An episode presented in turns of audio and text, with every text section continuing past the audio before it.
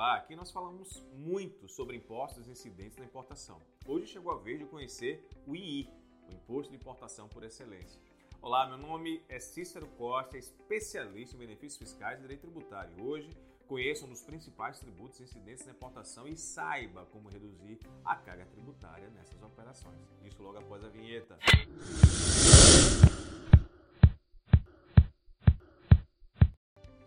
Para começar e sem perder tempo, devo pedir que você se inscreva em nosso canal para estar sempre bem informado sobre o comércio exterior, tributação e benefícios fiscais. O imposto de importação é uma espécie de tributo do qual os países protegem o seu mercado interno dos produtos que são vindos de países do exterior, exercendo assim uma política comercial. Um dos principais instrumentos em que se encontra nos ordenamentos jurídicos dos países no mundo inteiro, sendo utilizado com o fim de proteger a indústria nacional. No Brasil, é um imposto federal recolhido para a União, possuindo um caráter extrafiscal, ou seja, que vai além do simples objetivo de arrecadar impostos. O imposto de importação tem sua legislação básica no Decreto-Lei trinta e sete de mil novecentos e sessenta e seis e no Regulamento Aduaneiro. Para o direito tributário, o imposto de importação é visto como um mero tributo. Já no comércio exterior, ele ganha um contorno chamado de tarifa de importação, sendo de interesse dos países que fazem parte do comércio internacional. Nesse sentido, inclusive, é regulamentado por normas do Acordo do GATT, Acordo Geral de Tarifas e Comércio, que surgiu em mil novecentos e quarenta e sete, e a Tarifa Externa Comum do Mercosul.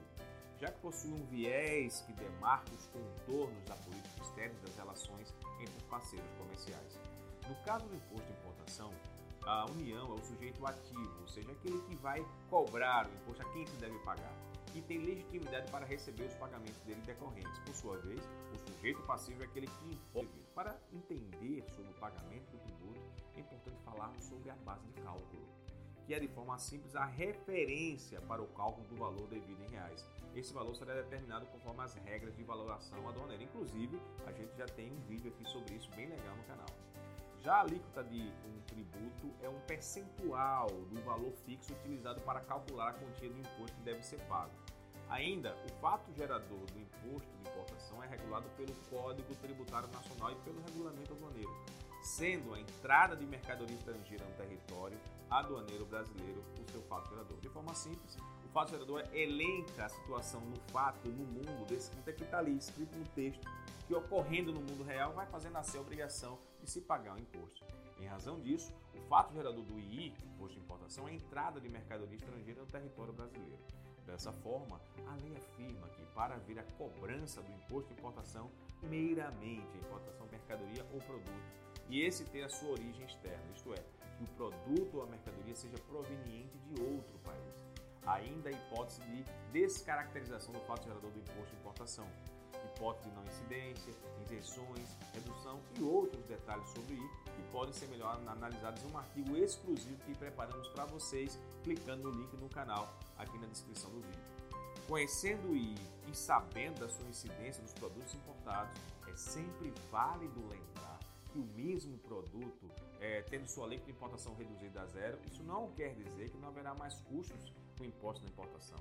Compreender quais os impostos podem seguir na operação e saber quando eles incidem pode ajudar o importador a visualizar melhor a operação e efetuar junto à empresa competente que possa auxiliar um planejamento bem específico que melhore a situação financeira da operação.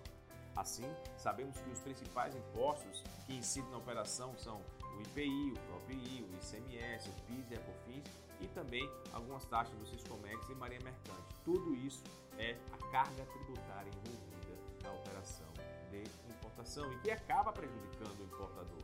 No caso do I C M S, por exemplo, pode chegar a ser responsável por até um terço do custo total da importação. Já imaginou?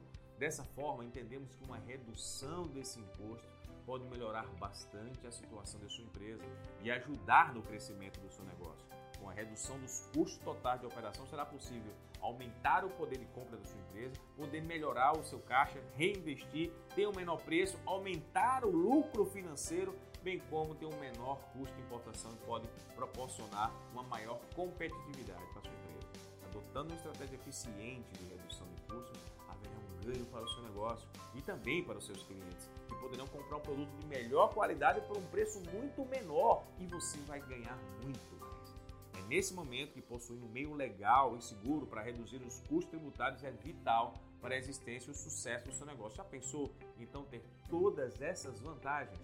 Se você deseja o melhor cenário para a sua empresa, reduzindo em até vinte por cento, podendo chegar até trinta por cento dos custos totais da operação, recomendamos que você conheça o Benefício Fiscal de Alagoas. Lá no nosso site e também aqui no nosso canal tem muito conteúdo sobre o assunto. Além disso, você pode também comentar, deixando, procurando saber mais sobre essa importante ferramenta aqui nos comentários abaixo, ok? Bem, se você gostou desse vídeo, não esquece de curtir e se inscrever em nosso canal para continuar recebendo vários vídeos e informações relacionadas à sua atividade e que vão com certeza ajudar você, a sua empresa a serem muito mais lucrativas. Obrigado e até a próxima!